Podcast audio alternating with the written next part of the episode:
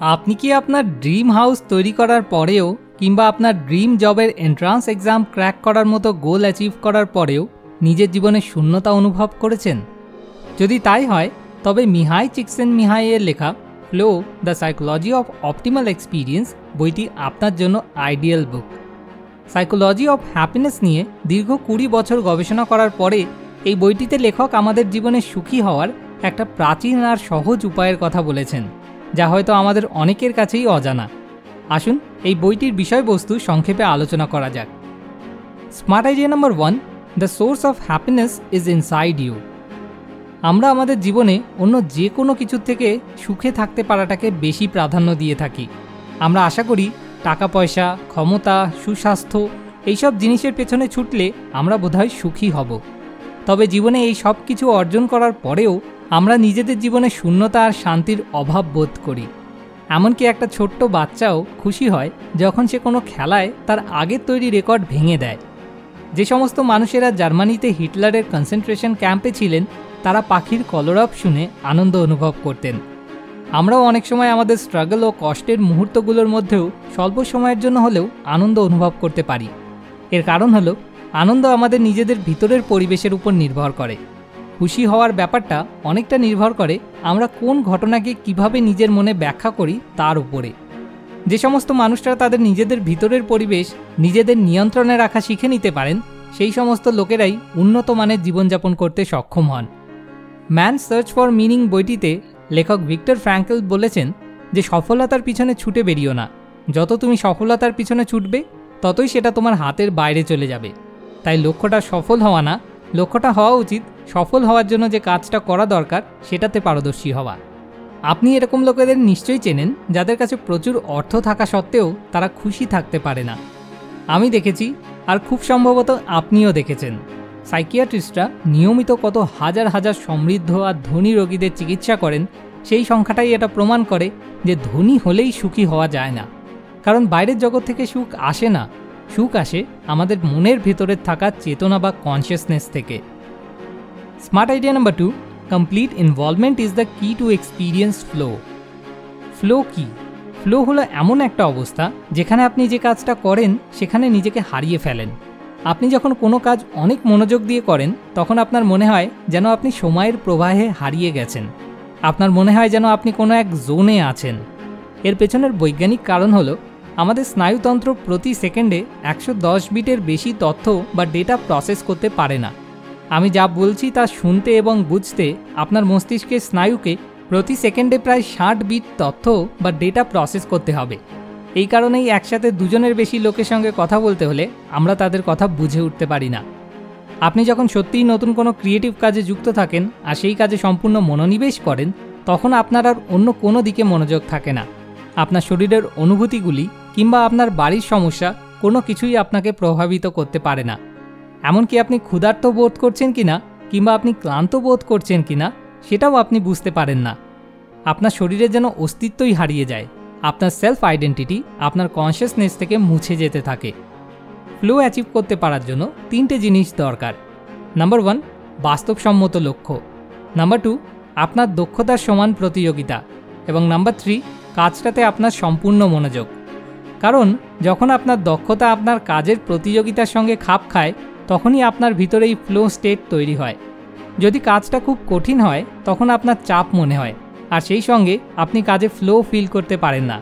আবার দক্ষতা যখন প্রতিযোগিতার থেকে অনেক বেশি হয়, তখন আপনি বোরিং ফিল করেন। এছাড়া আপনি আপনার কাজে সম্পূর্ণ মনোযোগ না দিলে কখনোই ফ্লো অনুভব করতে পারবেন না। মনোযোগ বা অ্যাটেনশন আমাদের মস্তিষ্কে প্রতি মুহূর্তে প্রবেশ করা লক্ষ লক্ষ বিট ইনফরমেশনের মধ্যে থেকে প্রয়োজনীয় তথ্য বা ইনফরমেশনগুলো বেছে নিতে সাহায্য করে। সম্পূর্ণ মনোযোগ না দিলে আপনি ফ্লো স্টেটে থাকতে যে রিলেভেন্ট ইনফরমেশনগুলো অ্যাবজর্ব করা দরকার, সেগুলো অ্যাবজর্ব করতে পারবেন না।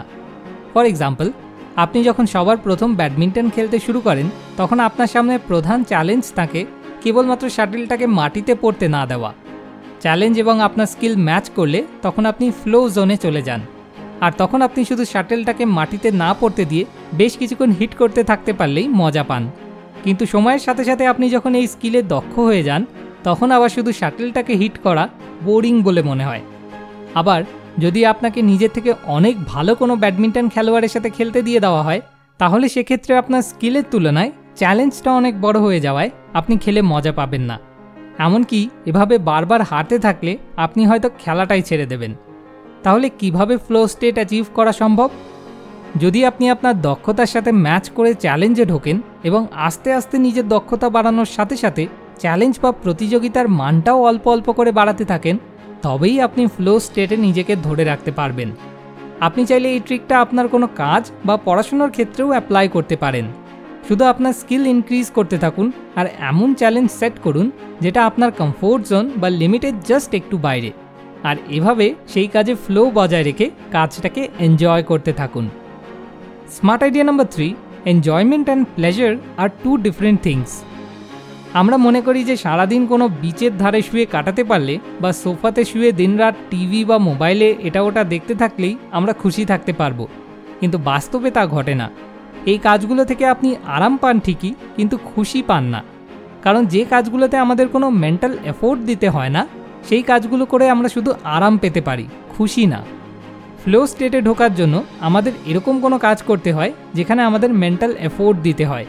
যেমন এমন কোনো নোভেল পড়া যেখানে দশ পাতা পড়ার পরে গল্পে কোনো টুইস্ট আছে বা দাবা খেলা বা এমন কোনো কাজ করা যা হয়তো আপনি করে উঠতে পারবেন বলে আপনি কখনো ভাবেননি। আপনি যখন আপনার কমফোর্ট জোনের বাইরে গিয়ে কোনো কাজ করেন, তখন হয়তো আপনার অতটাও ভালো লাগে না, কিন্তু পরে যখন আপনি সেই এক্সপিরিয়েন্সের কথা মনে করেন, তখন আপনি সেই মুহূর্তগুলো এনজয় করেন। যদিও আরাম আমাদের জীবনে গুরুত্বপূর্ণ ভূমিকা পালন করে, তবে এটা আমাদের জীবনে খুশি আনতে পারে না। যখন কোনো শিশু জন্মায়, তখন সে একটা লার্নিং মেশিনের মতো আচরণ করে। সে তার ব্রেনকে প্রতিনিয়ত নিজের আশেপাশের পরিবেশের ব্যাপারে শিখতে আর তার সঙ্গে নিজেকে খাপ খাইয়ে নিতে খাটাতে থাকে। আর এই কারণেই শিশুরা সব সময় খুশি থাকে। কিন্তু আমরা বড় হওয়ার সাথে সাথে খুশির থেকে বেশি আরামের পেছনে ছুটে বেড়াতে শুরু করি।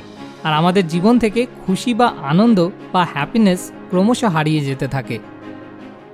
Smart idea number four use free time for flow activities আমরা সাধারণত সেই ধরনের কাজই করে মজা পাই, যেখানে আমাদের কোনো চ্যালেঞ্জ ফেস করতে হয়, আর তার সাথে একটা ফিডব্যাক সিস্টেম আর রিওয়ার্ড থাকে। আমরা এক্সপেকটেশন পূরণ করতে কঠোর পরিশ্রম করি, আর আমাদের মানসিক শক্তি দিয়ে আমরা আমাদের সমস্ত সীমা অতিক্রম করে যাই। তবে আমরা আমাদের অবসর সময়ে কি করব তা নিয়ে কনফিউজড হয়ে পড়ি। ফলে আমরা বেশিরভাগ সময় সোশ্যাল মিডিয়া ঘেটে কাটিয়ে দিই। এর বদলে আমরা এই সময়টা আমাদের হবি বা কোনো ভালো কাজে লাগাতে পারি। যারা তাদের কাজ এনজয় করতে জানে, তারা তাদের অবসর সময় বসে নষ্ট করে না। আর এভাবে তারা একটা সার্থক জীবন বা মিনিংফুল লাইফ কাটান। যেমন সি কে ব্রাইটবেল বলেছিলেন, ভবিষ্যতের রাজা শুধুমাত্র শিক্ষিত ব্যক্তিরাই হতে পারবেন এমনটা না। ভবিষ্যতের রাজা তারাই হবেন যারা নিজেদের অবসর সময়কে সঠিকভাবে কীভাবে কাজে লাগানো যায়, সেই শিক্ষায় শিক্ষিত হবেন। এখানেই আমরা মিহাই চিকসেন মিহাইয়ের লেখা flow, the psychology of optimal experience বইটির সামারি শেষ করছি। আপনি এই ভিডিওটা দেখে কি কি শিখলেন তার নিচে আমাকে কমেন্ট করে অবশ্যই জানান। আরও নতুন ইউজফুল স্মার্ট আইডিয়াস শেখার জন্য আপনি চাইলে নিচে ডেসক্রিপশানে দেওয়া লিঙ্ক থেকে গিয়ে এই বইটি কিনে পড়তে পারেন। ভিডিওটা দেখার জন্য আপনাকে অসংখ্য ধন্যবাদ। More wisdom. More solution better life